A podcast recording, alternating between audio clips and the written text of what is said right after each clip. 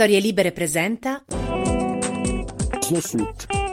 Conversazioni antivirali di Nicola Filippone con Gigi Galanzini. Al netto dell'Italia che non sbaglia un colpo, della Germania che cade contro la Macedonia e di realtà interessanti come l'Armenia, l'ultima parentesi dedicata alle nazionali è rimasta impressa per alcuni errori arbitrali improbabili ai tempi in cui la tecnologia spadroneggia e a cui tu, caro Gigi, hai dedicato un pezzo sulla stampa riflettendo sui paradossi e i limiti. E a me oggi, in questa puntata pre-pasquale, piacerebbe partire da questo e poi magari parleremo anche di altre cose. Ma intanto parliamo da questo, perché, partiamo da questo, perché mi ha molto mh, colpito cioè, gli episodi in sé, ma anche insomma, il taglio che tu hai dato nella tua analisi. Mm, sì, perché io credo che nel, nel 2021, a fine marzo 2021, una cosa del genere non sia davvero più concepibile. Cioè, fa- facciamo un passo indietro. Un giorno eh, viene varata la Gold Technology perché? Ma perché il mondo del calcio è stufo di, di un pallone di Lampard in un mondiale, non in un torneo estivo a Rocca Cannuccia che entra e non viene riconosciuto come gol, eccetera, e possiamo andare avanti finché, finché vogliamo. Ma quel giorno si decide almeno questo. Vengono testate un sacco di tecnologie possibili, eh, su, per, per, per, i gol fantasma, eccetera, fino a che si arriva a questa, a questa trovata del, dell'orologio arbitraggio, insomma, di un collegamento tecnologico con l'orologio arbitrale che, gli, gli segnala, che segnala all'arbitro con una vibrazione che il pallone è entrato. È entrato per intero, come deve entrare da regolamento. Basta, cioè, da quel momento lì in poi eh, questa cosa deve essere universale. Se non è universale, non va introdotta. E questo è stato uno degli inizi del mio ragionamento. Cioè, il calcio è lo sport più popolare del mondo, ma popolare nel senso vero. Nel senso che è vero che oggi ci, ci stanno anche da anni ormai eh, flagellando con le PlayStation, col calcio finto, con, con, con tutte queste cose che, eh, finché, finché, insomma, finché il, il, il, bicchiere è sotto controllo cerco di non definire come vorrei, no? e tu l'hai già capito, eccetera. Però, però, questa era la base di partenza, cioè tu, FIFA, organismo mondiale che devi sovrintendere a tutto e che, devi, e che sei il padrone e il garante del calcio mondiale a livello assoluto, ma in particolare a livello di rappresentanza di nazionali, eh beh, tu non puoi permettere che esista una sperequazione, che esista una, una differenza di censo in questo caso. Per cui, eh, per semplificare, in Germania eh, lo strumento c'è, in, se si gioca in Germania c'è, se si gioca in Kosovo no. Non può esistere. Cioè, secondo me questo è l'errore di partenza. Per cui, se la FIFA non fosse stata a sua volta prigioniera di fughe in avanti e di tutto il resto, avrebbe detto ragazzi, quando questa cosa sarà possibile in tutte le parti del mondo, perlomeno in ambito di nazionali, di coppe eh, continentali, di coppe di, di, quelle che volete e possibilmente di campionati di primo livello, di prima divisione almeno, eh, no, non, non viene introdotta. Gold Technology, figurati VAR, no? Figurati VAR. E invece cosa fanno questi? Questi fanno la fuga in avanti, no? E l'hanno fatto ormai parecchi anni fa con la Gold Technology e un po' meno di anni con la VAR.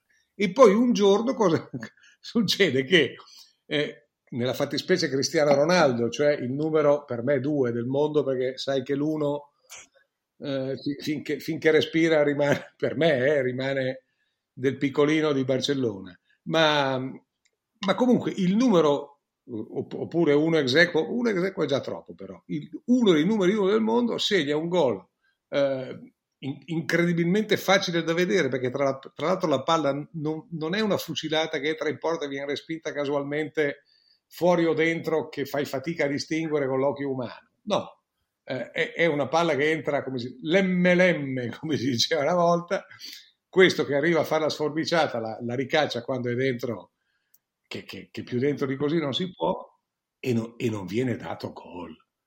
Come non viene dato gol? Al Maracanã di Belgrado, che è uno dei più grandi stadi del mondo, del mondo. Però la Serbia non si può permettere quello? Vabbè, però allora tu FIFA devi metterti d'accordo, cioè, devi, se il mondiale sarà coperto sia da, da Gold Technology che da VAR, come lo già stato con la Gold Technology nelle ultime, direi, due edizioni, l'ultima sicuro, eh, tu non puoi permettere che chi si qualifica a quel mondiale si qualifichi in questa maniera anche, no? Perché non, non ha senso. Cosa vuol dire fase finale sì e, e, e le fasi... Da, la finale sì e le semifinali no? Ma sei scemo? Ecco, secondo me la risposta forse è eh sì, sei scemo, sei irresponsabile o comunque, eh, o comunque non hai saputo gestire questa cosa. No, perché l'esempio, l'esempio di, del, del, gol di, di, Lampard del Mondiale del 2010 è appunto il, il, più clamoroso degli ultimi anni, inutile insomma, senza scomodare il famoso gol di Horst del, della finale del 66, però insomma anche quello appartiene no, a, un'altra, a un'altra epoca ormai, sono passati 11 anni, e insomma invece l'idea che ancora oggi eh, ci, si debba, ci debba essere questo tipo di discussioni a un certo livello, sì, in effetti è è paradossale, è, è strano. Eh, non, non, non, ha senso. Ma... Io ancora ricordo discussioni di, di, di fine, di fine del, del, secolo scorso, del millennio scorso ormai, eh, perché era, era, ancora vivo un, un, mio caro amico che si chiamava Silvio Smersi e che era stato, forse ne abbiamo già parlato, spero di ricordarmelo spesso perché è stato un personaggio straordinario, un gran calciatore, tra l'altro matto come un cavallo, anzi come una, come una, una ventina di cavalli insieme, ma geniale cosa. E io mi ricordo le, le battaglie che Silvio faceva, eh, ma parlandone anche con tanti suoi amici, alcuni dei quali erano illustrissimi, dicendo ma l'ho io la soluzione. Allora la porta, dopo la riga di porta, ci deve essere come una fossa, diceva, no? Poi fossa che tenesse conto dell'incolumità di ci deve essere, cioè lì il, il terreno deve andare, deve digradare rapidamente, deve essere in discesa abbastanza ripida in maniera che la palla una volta che è andata lì, lì è rimbalzata lì dentro, non può più uscire, no? Vabbè. Ti sto parlando di 20 anni e passa anni fa, ti sto parlando di tentativi, eccetera. Poi un giorno arriva, arriva il progresso, il progresso individua questo sistema, basta. Da, da, quel momento in avanti, ogni volta che c'è un gol, non gol, è un ritorno al Medioevo molto semplicemente al Medioevo. Non so, a me è venuta in mente di nuovo una dinamica di, del calcio di una volta che era quella non so, dei, delle palle che erano entrate, quei raccattapalle che le buttavano fuori, cose così, no?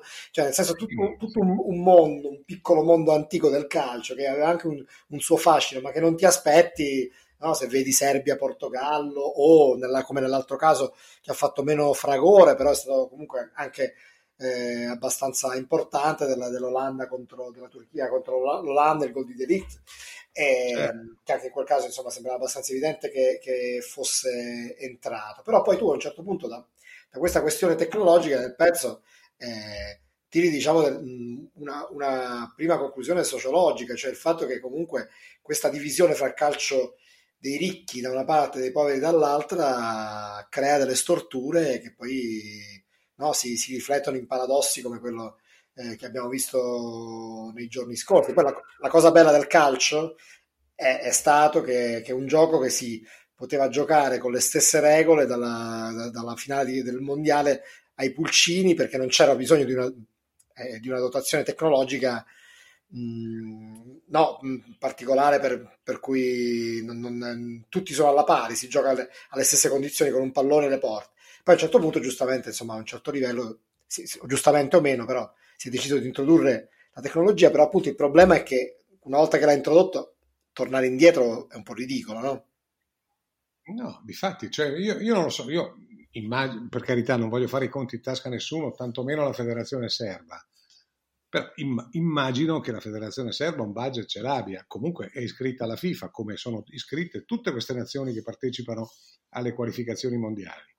E allora mi sono anche domandato se per un principio di equità e di eguaglianza nel ca- nello sport più popolare e più basico del mondo, che è il gioco del calcio, il gioco, dicevano una volta, del calcio, eh, trovo, mm, trovo, che tutto questo sia veramente inammissibile. Cioè, la FIFA dice, come avrebbe detto il commendator Borghi negli anni 60, se il costa in, in, in Varesino, cioè quanto costa? E quanto costa se, se, la federazione serba nella fattispecie può permettersi questa, questa, spesa per il suo stadio principale, il Maracanã di Belgrado, che ripeto è uno dei più grandi stadi del mondo, mm-hmm. se se lo può permettere bene, e se no sarà la FIFA che gli dà una mano, che gli aiuta, gli farà un mutuo, gli farà un prestito, gli farà quello che vuole, ma, ma non possiamo, cioè non è che Cristiano Ronaldo, la dom- Cristiano Ronaldo o, o o chiunque la domenica prima gioca sapendo che se la palla lui la caccia dentro anche solo di 20 cm e gol e la domenica dopo non gli basta mezzo metro. Perché nel frattempo il mondo, il mondo è tornato alla rovescia. Ma dai. Sì. è ridicolo. Sono, queste grandi organizzazioni sono, alla fine sono anche ridicole. Perché da un lato c'è eh, la, la, credenza che, che l'innovazione tecnologica di per sé è un'innovazione rivoluzionaria risolva tutti i problemi, però in questo modo eh, chiaramente ci si adagia e si è molto meno bravi di una volta a gestire gli imprevisti, le cose. Eh, io ad esempio mi ha molto colpito quello che è successo a Miami nei giorni scorsi nel tennis quando si rompe l'occhio di Falco e la partita di Sinner eh, viene interrotta per diversi minuti perché bisogna recuperare i giudici che nel frattempo non ci sono più e, e fa, insomma rimetterli, farli diventare sì. operativi, cioè che è, è, che va tutto bene finché tutto funziona, però poi dopo, quando c'è, non so, una, uno stadio che non è una federazione che non è dotata di quella tecnologia, si va in tilt molto più facilmente, credo. C'è dubbio, non c'è dubbio alcuno. Eh. Poi, poi, ci sono gli accessi alla rovescia, eh, se vuoi, che ti faccio una breve parentesi, perché tanto in epoca di lockdown eh, io non, non, è che guardo proprio tutto, ma insomma guardo più, più del solito. E, e, per esempio io non, non, riesco più a guardare una partita di rugby uh-huh. del Cinque Nazioni. Io lo chiamo Cinque Nazioni perché il fatto che l'abbiano fatto diventare Sei Nazioni per far giocare l'Italia è una comica, no?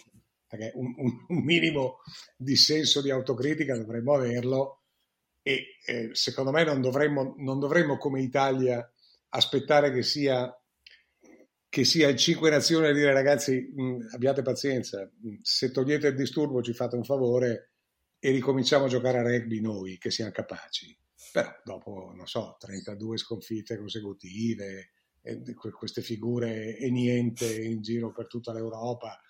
Ecco, quindi, insomma, lasciando stare il, il, i risultati, perché poi non, non mi importa particolarmente il, eh, de, de, dei risultati dell'Italia, io guardo il rugby perché mi è sempre piaciuto. Oggi non è più guardabile, non è più guardabile perché è il contrario di quello che abbiamo detto prima, cioè vivis, il rugby è diventato la vivisezione, è diventata l'autopsia arbitrale di ogni mischia, di, non dico meta, ma ogni mezza mischia, se la palla è rotolata, se è in avanti, se è in indietro. È diventato ridicolo, ridicolo. Comunque, per, per uno che ha amato il rugby come, ma tantissimo davvero, oggi è inguardabile. Sono sempre fermi, e sono sempre in attesa che arrivi il fotogramma, ma davvero dell'autopsia per decidere se quel pallone è calato un centimetro prima o un centimetro dopo, ma basta. Cioè, nel calcio almeno succede una volta ogni tanto, no? ma lì succede... Anche se, non so chiaramente, anche, anche i, te- i, tempi del calcio anche, ovviamente sono più sincopati di prima, però eh, ecco, diciamo che le, le attese sono, sono più tollerabili rispetto sicuramente eh, a quelle, fermo restando che insomma la il fatto che dopo ogni volta che c'è un gol spesso c'è un'esultanza a cui segue un, una fase di indecisione così è una, è una cosa stra- comunque ancora strana anche se è passato un po' di tempo eh. Eh, molto fa... strano da accettare, l'esultanza sospesa è, è, stranissima, però almeno la goal technology, cioè almeno se la palla è entrata o no, senza arrivare al VAR, alla VAR che pure poi i mondiali ci sarà e quindi di colpo ti proietterà nel futuro perché se le qualificazioni sono queste di colpo sarai proiettato in, in una cosa che per noi è già attualità in, nei, nei campionati principali ma per molti altri paesi come si può vedere sarà il futuro e, e, e, e chissà che sconvolgimenti produrrà. E chissà quanto fa male questo all'universalità del calcio. Anzi non chissà, fa male sicuro, fa male sicuro. Senti Gigi, a te, la, tor- lasciando un po' da parte la tecnologia e tornando invece proprio alla, al fatto tecnico, la, la, nazionale di Mancini continua a piacere molto dopo quest'ultima parentesi, queste altre tre sì. vittorie, oppure hai qualche dubbio? Non so. Sei sempre molto no, no, continua a piacere molto convinto, persino di più, nel senso che comunque avevi tre partite facili, però insomma facili, bisogna sempre intendersi sul significato di questo aggettivo, e, e le hai vinte tutte e tre con, eh, con senza la, la, brillantezza dei momenti migliori, ma, eh, ma le hai vinte tutte e tre con sicurezza e, e, con, e, con, dei momenti di calcio eccellenti, con altri meno. Comunque le, le hai vinte senza, senza, senza, rubare nulla, senza, anzi, eh, e quindi mi sembra che il, il percorso continui, prosegua in maniera molto rassicurante. Poi è, è, ovvio, con la domanda che si, si leva sempre più alta, sì, ma quando, quando l'Italia incontrerà una, una, nazione vera, cioè una, una, nazionale vera, che effetto avrà? Cioè tutto questo, tutte queste vittorie di fila le avranno creato ancora più autostima e quindi saranno problemi delle altre oppure alla prima difficoltà questa nazionale si, si squaglierà? Beh, non lo so, io a questa, rispo- questa risposta non ce l'ho queste sono cose che scoprirai vivendo. Però molto più di così non poteva fare, tanto, tanto più in, una, in un momento come questo, in una stagione come questa, con impegni ravvicinati che costringono anche un CT a, ad arrivare alla terza partita cambiando 10 giocatori su 11. Per, per, una, per, una semplice, per, un semplice questione di dosaggio di forza. E non per amichevoli, ma per partite, no, per partite ufficiali. Cioè per partite, partite ufficiali. Poi, sai, partite ufficiali con la Lituania, eh, ormai ci siamo abituati un sacco di anni. La, la, la caduta dell'impero sovietico ha, ha, prodotto dei guasti inenarrabili da un punto di vista della, de, del livello calcistico no? delle manifestazioni europee o mondiali, però insomma, è, ormai è così da, da, da, tanti anni e quindi si fa i conti anche con questo. Mi fanno un po' ridere questi, questi paralleli che, che, sono un po' inevitabili, no? per cui eh, io lo capisco perché le statistiche sono statistiche e quindi ogni volta che Mancini aggiunge un mattoncino, allora Mancini raggiunge Lippi, Mancini ha superato Vittorio Pozzo, Mancini ha cose. Ma sì, è un po' comico perché se andiamo a ripassare la storia delle nazionali, cioè già Lippi aveva incontrato altri avversari, figurati cosa aveva incontrato Vittorio Pozzo o, o, o Bearzotto o, comunque in tempi passati quando tutta questa cristallizzazione di, di, piccolissime nazionali non c'era e, e, e, se ti andava bene giocavi una volta ogni tanto con Lussemburgo, ma poi beccavi Austria, Germania, eh, Repubblica Ceca e prima ancora Cecoslovacchia, e, eccetera, eccetera, eccetera. Quindi insomma, mh, mm, que- questo sinceramente lo trovo un po', un po' forzato, un po' troppo sottolineato perché bisogna sempre tenere conto anche del valore dell'avversario, però d'altra parte questi ragazzi più, più, più, che, più, che, vincere giocando abbastanza bene, tenuto, tenuto conto di, di, quest'anno delirante di, di, di, calcio, anche di calcio e non solo di vita, e quindi di impegni ravvicinati, di variabili impazzite, di Covid, di, di cosa, mi sembra che molto più di così non è che potrebbero fare. Ecco, e quindi, quindi chapeau e soprattutto insomma, hanno, hanno restituito comunque un, no, un entusiasmo anche alla, un gusto del vedere, del vedere, la nazionale era da un, da un po' onestamente che non, non, notavo questo chiaramente sono considerazioni non, non, basate su dati però la sensazione è che, è che la nazionale di Mancini abbia tutte le carte in regola per diventare nazionale popolare come non succedeva da, sì. da diversi anni poi sono le grandi manifestazioni tu, tu mi, mi insegna poi eh. a determinare la, eh. il livello di nazional popolarità di una, di una, di una squadra, però ci, ci, arriva con tutte le carte in regola, no? Sì, infatti c'è una riscoperta di identità, di orgoglio, di gioco, di, di, di cose nelle condizioni eh, davvero più difficili che era possibile immaginare, condizioni che sono uguali per tutti, però, però l'Italia sta facendo, sta facendo molto bene, anche ti trasmette anche questa sensazione di freschezza, di entusiasmo. Ha cambiato un, adesso il, allora, la, la, passione per il calcio indubbiamente da un anno a questa parte si è stemperata e meno male che è così perché vuol dire che almeno qualcuno riesce ancora a dare un, un, un valore proporzionale al, alle cose che, che ci, ci, accadono e ci circondano. No? E quindi se oggi, se oggi il, la, la, massa delirasse per il calcio come delirava ancora un anno fa, vorrebbe dire che qualcosa non torna. Invece da questo punto di vista il ridimensionamento emotivo, l'investimento emotivo calato, secondo me non, non è un brutto segno. Eh, però è vero che in, in questo calo uh, di, di, di, di, entusiasmo inevitabile per, per, per il contesto, beh, l'Italia è ritornata, a, è ritornata a darti un, un, un, piacere di appuntamento che da, da, da molto tempo non, non, si avvertiva. Cioè, se, senza arrivare al disastro dell'eliminazione dalla Svezia del 17, ma era già da un bel po' di anni comunque che dice ah, torna, ferma il campionato, torna all'Italia, che rottura lì, ecco, cioè, più o meno era questa no? la, la, esatto. l'interpretazione popolare. Eh, adesso non mi sembra che sia così e questo è un grande risultato che, che la nazionale, di cui la nazionale si può fregiare in, in, questo, in questo ciclo, secondo me. In quest'ultima parte, Gigi, io ti volevo, eh, volevo uh, approfittarne per, per salutare un, alcuni amici che ci ascoltano e per farlo attraverso le, le cose, sì. gli stimoli che ci danno, le proposte magari di argomenti da trattare o le riflessioni che fanno. Quindi, diciamo, in questo angolo pre-pasquale, anche magari molti ci ascolteranno durante o, o dopo Pasqua, ma vale lo stesso. Quindi, insomma, io ti volevo sottoporre alcune, alcuni messaggi che ho ricevuto e magari se volevi dire qualcosa a questi... Mi sembra... Ci mi sembra una grande idea, è un modo di scambiarci gli auguri di Pasqua. Esatto. Quello che ti chiedo soltanto, conoscendo la mia memoria, è se quando abbiamo finito gli auguri pasquali con i nostri amici più affezionati, lo scambio di auguri, eh, mi ricordi di dire una cosina futuribile. Mm? Ok. Dopo, dopo. Ok, assolutamente. Vai con gli auguri. Mi, me lo segno. mi, mi metto una, eh, una... Poi Partiamo da eh, Ferdinando Montanaro che mh, mm, dice che, che, che, insomma ti, mm, vabbè, salto i complimenti di tutti, dateli per, per, per fatti. Date i complimenti e gli insulti. Esatto. Salta tutto. vabbè.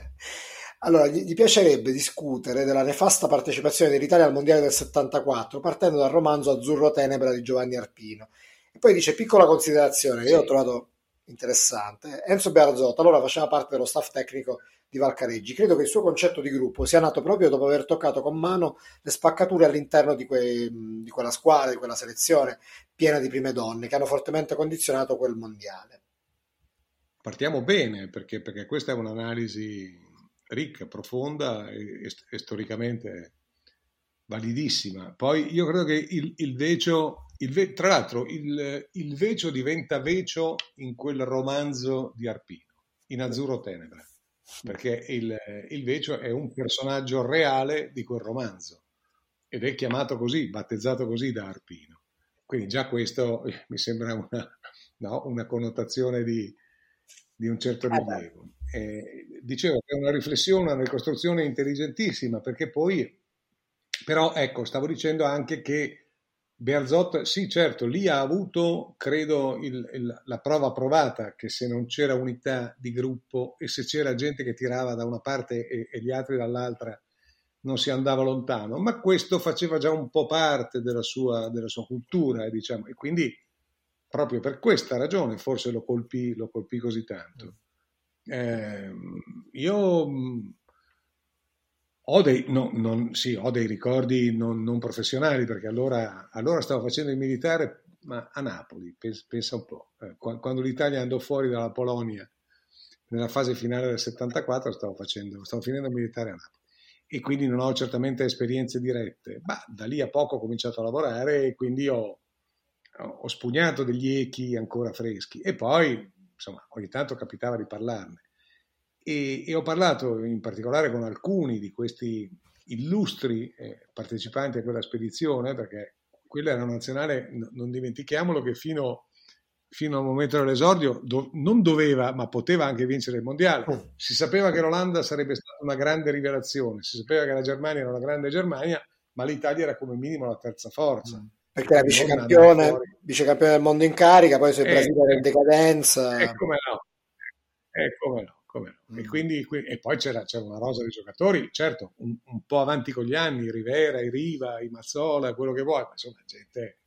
gente di un grande livello con, con dei ricambi e con, e con, un telaio più giovane finché ce n'è. Invece, invece, invece andò, andò, molto male e quindi, che, e quindi Bearzot probabilmente da lì tra, trasse davvero, come dice il nostro amico, degli, degli insegnamenti di gruppo. Di sicuro io so dalla viva voce di un diciamo, diretto concorrente di Chinaglia che quando, eh, quando dopo la piazzata di Chinaglia, Chinaglia non fu rispedito a casa no? con, con, ignominia, ma fu tenuto nel gruppo e, e, e quasi qualcuno si, de, de, de, del gruppo dirigente si, si scusò per il fatto che aveva lasciato fuori la partita successiva, non ricordo esattamente come, beh insomma questo, questo questo grande campione che era Roberto Boninsegna, tanto per non far nomi, mi disse che lì capirono che, che, che era finito tutto, insomma, no? che, che, con la squadra avanti non poteva andare. E nota che i dirigenti di allora si chiamavano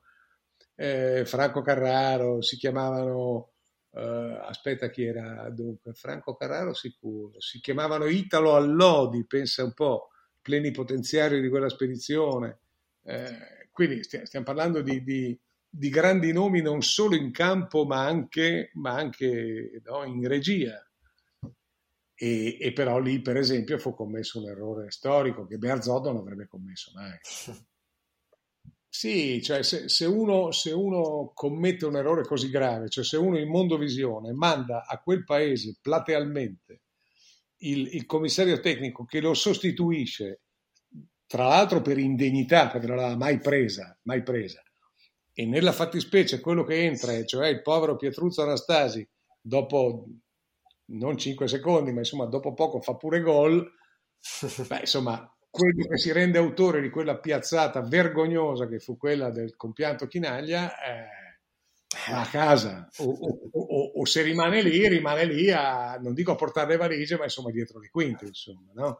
Se invece, se invece non, non c'è un, un, una vera presa di posizione nei suoi confronti vuol dire che arrivederci grazie, vuol dire che l'ambiente è salvato. Invece mh, Vincenzo Pegurri, eh, sempre rimanendo mh, sul piano delle suggestioni letterarie, da Arpino eh, ci, ci, ci, fa passare a Mario Soldati perché dice che gli piacerebbe se una volta parlassimo di, del, del, libro Vino al vino. E, e comunque, mh, insomma, è interessante anche perché insomma, noi abbiamo fatto ogni tanto il, il, discorso vino entra, no? Abbiamo fatto anche una puntata sì, con, certo. con Masnaghetti, e quindi, però, insomma, questo ci fa capire che è un tema che evidentemente piace, che ci, ci spronano ad andare su questa strada. Quindi quando, quando vuoi sappi che insomma, io e, e, chi ci ascolta siamo contenti di, di parlare di vino. Eh, diciamo, diciamo al nostro amico che se dipende da me se dipendesse da me tu potresti farmi parlare un po' meno di pallone e un po' più di vino e di, e di opera lirica, già che ci sia. Eh, ma quello ci arriverà anche so, lì, eh? Eh, so che sull'opera stai preparando qualcosa, speriamo sia vero. e, e, e, quindi io sarò sempre, sarò sempre felice di questa svolta, poi temporanea per carità o, o occasionale, ma insomma ne sarò sempre felicissimo. Non sono molto molto preparato sul soldati calciovane, sinceramente. Lo ricordo, lo ricordo a Vigo eh, nel ritiro spagnolo dell'Italia, eh, insieme appunto i quattro moschettieri che erano, vediamo se mi ricordo, sì, erano Brera, lui, Arpino e Oreste del Buono seduti intorno a un caminetto acceso perché a Pontevedra, 20 km da Vigo, si crepava dal freddo in pieno giugno e fu la fortuna dell'Italia perché mentre gli altri crepavano dal caldo, l'Italia aveva beccato quella sistemazione lì che era quella che li ha conservati, li ha conservati sottovuoto, diciamo, no? per, per gli sforzi successivi, nonostante la partenza lenta che a quel punto era inevitabile, anche climaticamente. E ricordo questa Vabbè, Mario Soldati è, un, è un'icona del, del, del, eh, de, dell'Italia dell'altro secolo. Eh, calcisticamente non sono così preparato, ma un giorno o l'altro proverò a documentarmi meglio. Certo, ci, ci lavoriamo allora. Senti, invece eh, eh, Alessandro Annibale, che già ho citato altre volte, eh, sì. chiede, dice se fosse possibile sarebbe stupendo un tratteggio da parte di Gigi dedicato a Emiliano Mondonico a tre anni dalla, scompa- dalla scomparsa. Ricordo il mondo ospite più volte all'osteria processo di Gigi su Rai 3 la domenica notte. Un allenatore pane e salame che merita di stare nel, nella galleria di signori allenatori, allenatori signori che state percorrendo. Eh beh, era un, un grande personaggio davvero lui era uno, era uno vero, uno vero a cui piaceva anche recitare una parte, eh, no, ma non lo dico per sminuirlo, è tutt'altro. Eh, dico però che, dato che c'è sempre da fare una, una, una, distinzione tra personaggio e persona, lui era sia persona che, in una parte più, più piccola, ma era anche personaggio. Era, era uno vero comunque, proprio in, in, in particolare, insomma, è, è difficile dimenticare dimenticare un personaggio come, come Mondonico. E anche lì, prima o poi vediamo, insomma, non... Eh, sai, sai com'è? Se, se, entriamo, cioè se entriamo, no? entriamoci pure, eh? noi ci entriamo, ci entriamo a ripetizione come credo non accada da molte altre parti, ma insomma se, se andiamo a, a, illuminare la galleria degli, degli artisti che a vario titolo hanno, hanno popolato que- questo mondo mh, da, da, quando esiste, eh, beh, Mondonico la sua, la, la sua parte ce l'ha, eh, ovviamente. Poi non è mai stata di primissimo piano, ma da un punto di vista di umanità, di, di, di, di quelli che tocchi e senti che non suonano a vuoto, no? Sai, adesso faccio il rumore sul tavolo, lo senti? Ecco, non suona, non suona a vuoto il mondo, il mondo era così. Beh, questo è un bellissimo complimento, peraltro, perché insomma, rende perfettamente eh. l'idea. Invece eh, Enrico Pucci, un amico di Padova, mh, mm, ci ricorda che nel, insomma, quest'anno ci saranno 30 anni dalla scomparsa di Gianni Brera e quindi dice non fateci aspettare tanto a fare un ricordo come si deve, vabbè, eh, ov- ovviamente lo faremo, ma voglio dire, Brera nel nos- nelle nostre puntate in qualche modo entra sempre, no? Spesso almeno. Eh, certo, non... sì, io per carità, poi magari arriveremo a, arriveremo a quella data e, e, faremo qualcosa di diverso e magari di un po' speciale, ammesso che dopo tanti anni si possa ancora fare qualcosa di speciale, però, eh, però Brera ritorna continuamente. Io mi accorgo, mi accorgo anche, scrive, anche scrivendo sul tamburo, no? come capita per le notturne, che non hai tempo di eh, pensare, devi improvvisare in realtà, eh, sperando che alla fine tutto sia andato bene.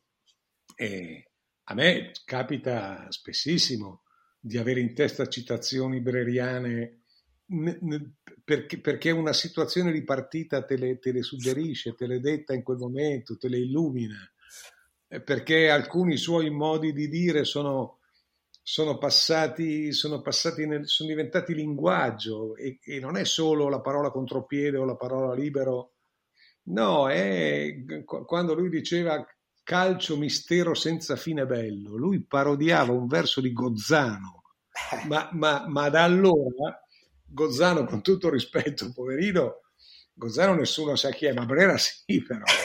Nessuno sa chi è, naturalmente non è vero, ma insomma diciamo che è un, è un po' più rarefatto il, no? il, il ricordo di, di, di, di, Guido Gozzano, mentre invece quello di Gianni Brera è, è, è vivissimo ed è, ed è, pulsa tuttora, proprio pulsa.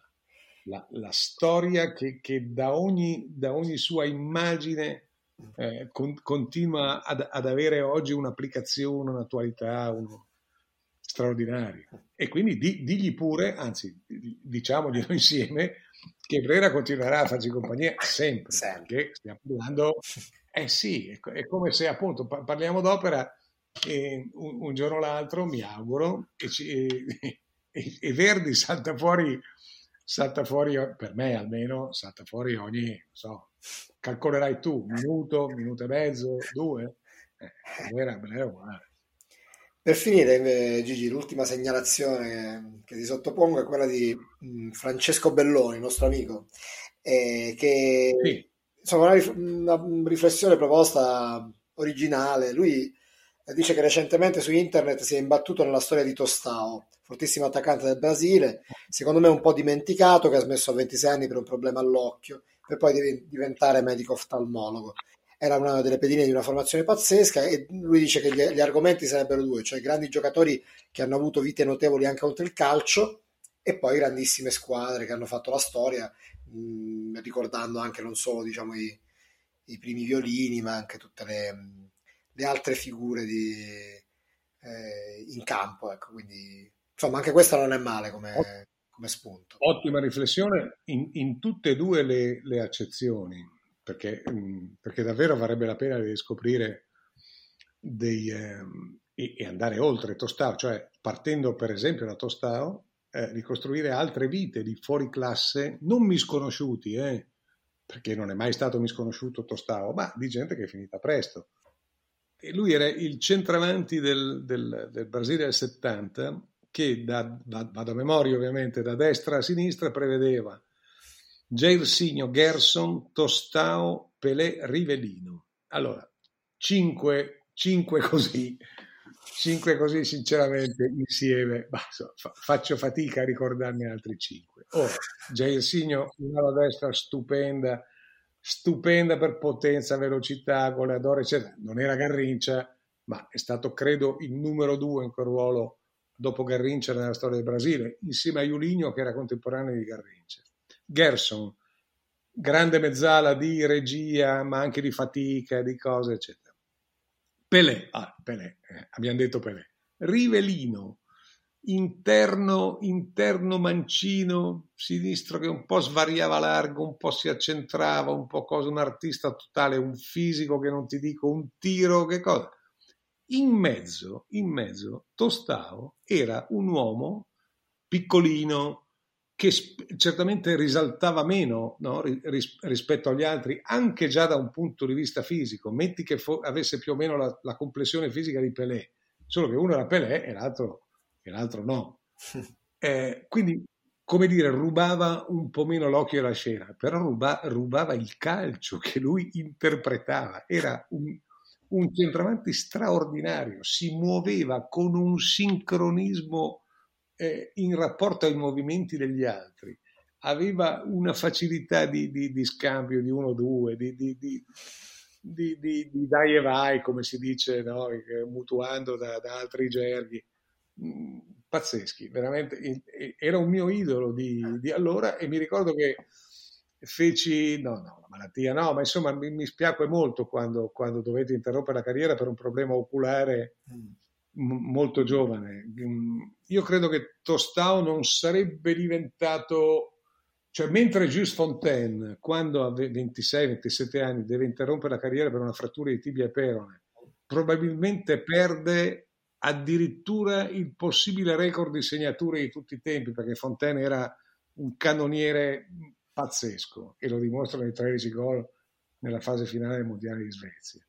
Ehm, e, e, e, tutti gli altri primati che ha nel, nel, come attaccante nazionale francese, nel Reims, nel, tutto quello che vuoi.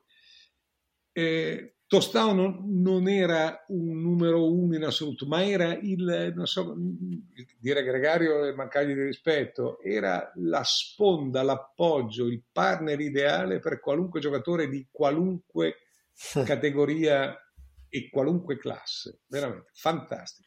Tostao. Quindi chi, chi si ricorda di Tostao è perché ha veramente buona memoria ed è Tostao fa quasi rima con buon Gustavo, no?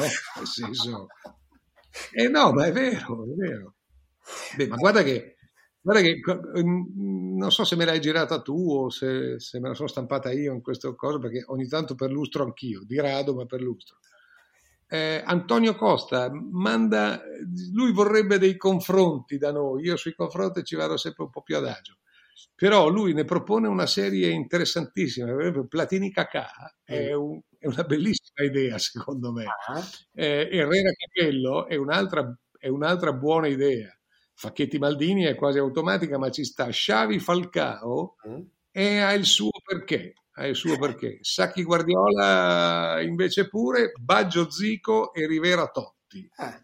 Eh beh, non è male, eh? cioè uno, uno che... Poi lui, lui, è, lui mi spiega che tutto questo da, da, un anno a questa parte, da quando il suo lavoro di tassista purtroppo comporta pause sempre più lunghe a Milano, eh, è costretto no, a fare di questi esercizi mentali per, per, passare, per, passare, i tempi morti.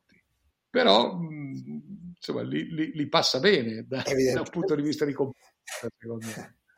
Beh, Gigi, senti, io... No, aspetta, prima di salutarci, eh, ti ricordo che, che, volevi dire una cosa in coda, che riguarda il futuro. Il pensierino? Sì, il pensierino è che eh. io ho legato questa, questa cosa di, di Ronaldo a, a, cioè il fatto che la FIFA oggi sia inadeguata, mm. eh, la FIFA come ente responsabile di tutto, al fatto che la FIFA sia anche Vabbè, non dico l'aggettivo che mi viene perché sennò non, non va tanto bene, ma cioè la FIFA eh, sta pensando che cosa fatta capo a e che quindi da qui al prossimo novembre, quando inizierà il mondiale in Qatar, tutto filerà liscio. E secondo me la FIFA si sbaglia di grosso, ma si sbaglia proprio molto. E, e se io potessi coltivare un piccolo sogno, un piccolo sogno, visto che il mondo ormai è andato alla rovescia, eh, è, andato, è saltato per aria e purtroppo per ragioni molto, ma molto più serie e drammatiche di quelle legate al calcio, beh, io non dico che pagherei di tasca mia, ma quasi, perché andasse per aria quel mondiale in Qatar con 6.500 morti o, quanti, o, o quanti sono anche di più nei cantieri dei migranti che, che, che gli sceicchi hanno, non so dire se arruolato, sottopagato, sfruttato, non, non, lo, non, lo, so qual è il verbo da usare in, questo, in, in tutto questo tempo, però dico solo, dico solo che non succederà mai perché, perché ci sono fior di contratti firmati, blindati, per carità, però dico attenzione a sottovalutare i movimenti popolari che nascono di lontano, eh, perché, perché il mondo del calcio secondo me non ha mai avuto un leader, un leader fuori dal campo che, che, si interessasse davvero a fondo anche di altre cose. Il nome migliore che mi viene in mente è Lilian Turan. Mm. Ecco, Turan sì, ma attenzione perché da qui, da qui a, ad allora manca un anno e mezzo, eh? Mm. manca un anno e mezzo. E in un anno e mezzo, cioè se, se il calcio avesse un, un, Lewis Hamilton o un LeBron, mh, mm, io in questo anno e mezzo ho una buona quota che questi trovino lungo a, a, fare quel mondiale lì, perlomeno a quelle condizioni e perlomeno senza manifestazioni che, come dire, darebbero un po' ombra a, a sceicchi e dintorni, io credo che potrebbe, potrebbe valere una, una puntata ovviamente a rischio. Non è che non è un sogno, perché poi una cosa negativa non è mai un sogno, però ecco, mettiamola così. Io, io sto cominciando a pensare che se domani una mezzala del perché i tedeschi, i tedeschi stanno cominciando un pochino ad esporsi, no? Mi pare, sì. mai detto oggi Tony Cross. Tony Cross e Kimi. Eh, Ecco, Tony Gross e Kimi cominciano ad essere due, due non sconosciuti. L'Inghilterra sta, in Inghilterra sta montando questa cosa anche e soprattutto a livello giornalistico, dal Guardian, mm. mi pare al Daily Mail, eccetera, eccetera. Manca un anno e mezzo, eh? un anno e mezzo è lunghissimo da passare. E, e, se accanto ai Tony Cross o a questi qua cominciassero a venire fuori qualche oggi sconosciuto Hamilton o sconosciuto LeBron, io dico che prima di un altro anno potremo avere delle sorprese e a quel punto sarebbe un'apoteosi. No, anche perché eh? c'è, c'è, un precedente rispetto al quale insomma il calcio oh, col senno di poi non, non, si, non, si, perdona di aver fatto scena muta, cioè che è quello del...